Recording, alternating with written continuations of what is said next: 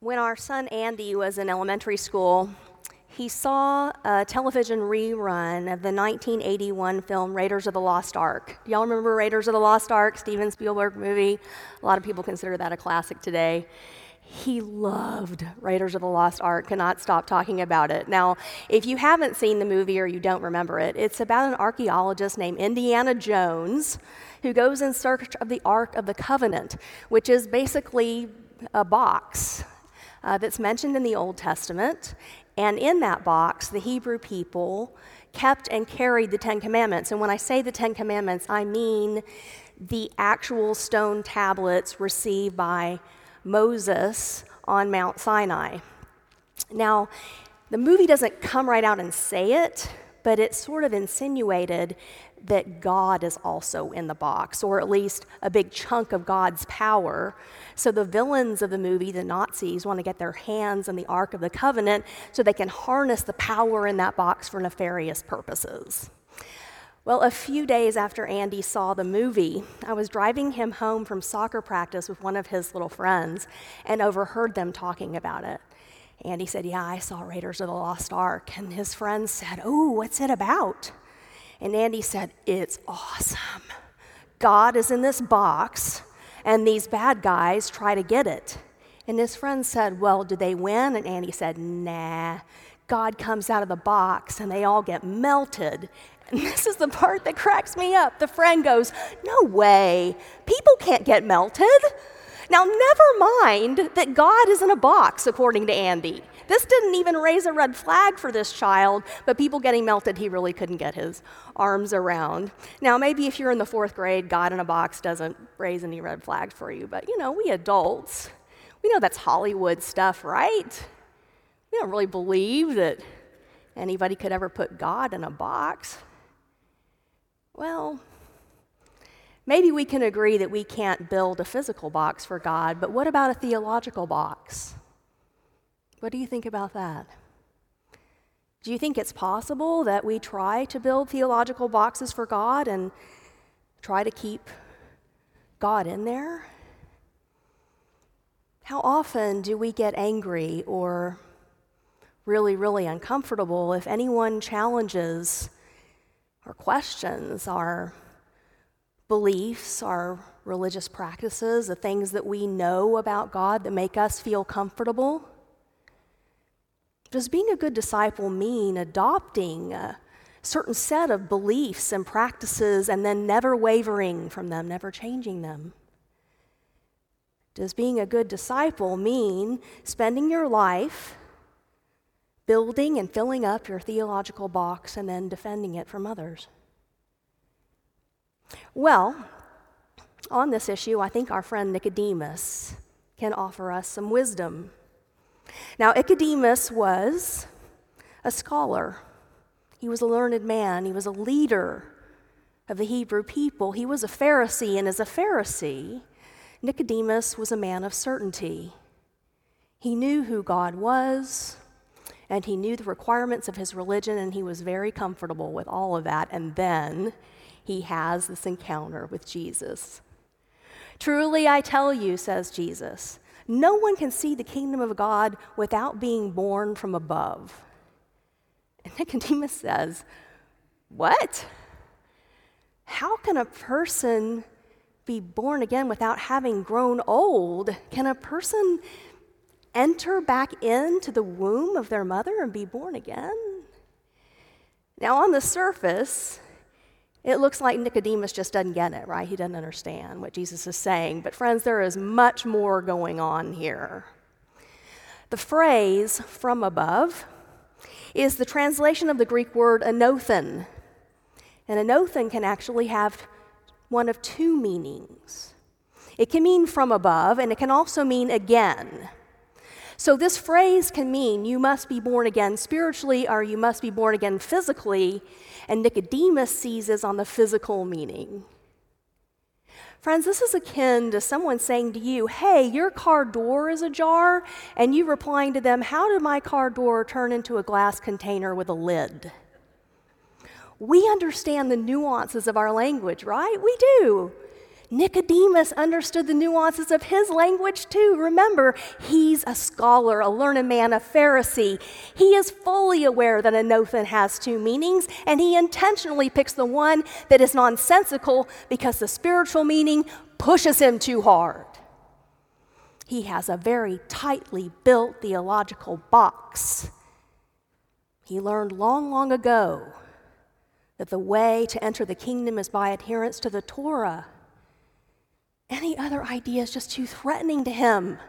So he retreats back into his theological box and he seizes upon the physical meaning of the word because that makes him feel safe. He wants to pretend that Jesus is saying you got to actually be physically born again. Now, there are a lot of issues with this, but perhaps the biggest one is that God has this pesky tendency to break out of the boxes we try to put him in. Let's remember, friends, that the story of God in the box is the story of Jesus in the tomb. The world did its best to keep him in there, but he broke out, which is not what the world expected. I gotta say, friends, if there's one thing I can absolutely say about Jesus is that he was always doing the unexpected thing, the thing that often made people feel uncomfortable. He surprised everybody. I mean, who would have expected a Messiah to be born a tiny, helpless baby in a manger to two poor people in the middle of nowhere? Who would have expected a Messiah who would associate with those who were lowly, poor, and outcasts? Who would have expected a Messiah who spent his time healing and forgiving people rather than leading an armed insurrection against the Romans? And who would have expected a Messiah to be crucified?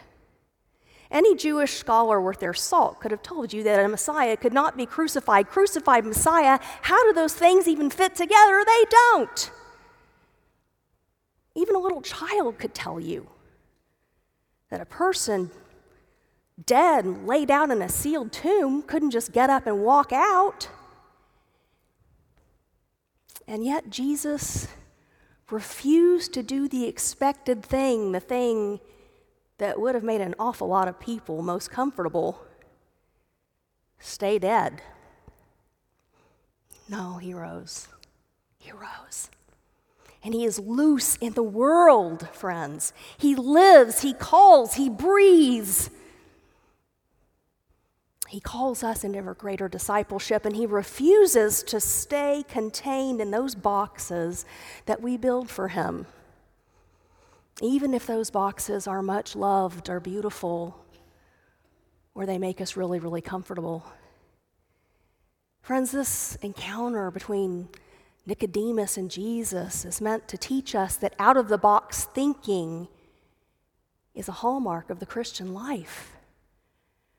Rather than being those who are all caught up in cement certainty, we Christian people are born again of the Spirit and we worship a living Lord who continues to call us generation by generation to help build the kingdom in new and sometimes very surprising ways that truly challenge us, that truly push us. I guess what I'm saying to you is that we Christians are not a dead sect that worship a closed off God. We are not the frozen chosen but we are actually a living, breathing people who follow a risen Lord, one who calls us out of the box, out into the world to build the kingdom in new ways. So, what I'm really, really saying is that being a Christian person isn't meant to be boring. It's actually really exciting because we're on a lifelong journey of growth together. Now, how do we know if we've built a theological box for God and we're doing our best to sit on the lid and keep Him in there? Well, maybe if we find ourselves thinking things like, God could not possibly do that, or call her, or love him, or include them. Or maybe if we find ourselves thinking things like, it's always been this way, it will always be this way, and if it is ever any other way, it's wrong. Or if we find ourselves thinking things like, I don't like that, so that must mean that God doesn't like it either. If we find ourselves thinking in that sort of a pattern, friends, it might be time to step back and remember some of the things that Christian people used to think. Things like African Americans and whites cannot worship together. And the parishioners cannot possibly receive the bread and the cup. And women could not possibly be called to preach or lead a church. And the world certainly does not revolve around the sun. Friends, at one time, all of those ideas were not only accepted by Christian people, they were considered unquestionable. The answer, you see, had been settled long ago. Those were the ongoing traditions of the church. And when there were faithful people who began to allow the lid to come off of that theological box and began to raise their hands and say, maybe there's something new here that we can learn from our living Lord. There were other people who were really, really angry and threatened, and sometimes even acted with violence. Where would we be, friends, if the majority of Christian people on those issues had nailed their theological boxes shut like coffins? Well, I can tell you one thing I wouldn't be standing here. My life would be very different. And maybe some of you are in that same boat as well. My friends, being a Christian person, living the life of discipleship, does not mean giving up the assurance of our faith. The assurance of our faith is a treasure that we are urged to hold on to, but I do believe that Christ asks us to let go of cast in cement certainty and be a people who recognize that we, we worship this living Lord who continues to speak. And that there is always a possibility that we might learn something new about God or human beings or the relationship between the two. That in fact, all of life is a journey of growth and grace and transformation from cradle to grave. You know, I have a, a Christian counselor friend who pointed out to me once that there are only two times in life that human beings naturally have a closed fist, and that is when we are born, and again when we die. And that in between is a is a constant process of opening up our hands, opening up our hearts, opening up our minds, opening up our spirits to growth, to grace, to love, to learning, to transformation. It's only at death that our fists close up again. I think she was so wise. Being a good disciple doesn't mean adhering to the same set of ideas we've always had and refusing to learn anything new from our Lord that offers us new insight every day. Being a Christian person means having assurance while we move into a future that our living Lord calls us to live into. It also means resisting building these theological containers that we would really like to keep Christ in. So, friends, the invitation today is to take a step to allow the lid to come off your theological box. Will you listen to the wondrous voice of our living Lord who calls us, who inspires us, who beckons us to join him outside the box? Will you pray with me? Most loving God, we give you thanks that no box can contain you, not a physical one or a theological one either. and that you call us to be born again by the Holy Spirit in such a way that we are open to growth and transformation by your power throughout our lives. Give us courage, Lord, to open those theological boxes and allow you to fill us and change us and the world. It's in Christ's name that we pray. Amen.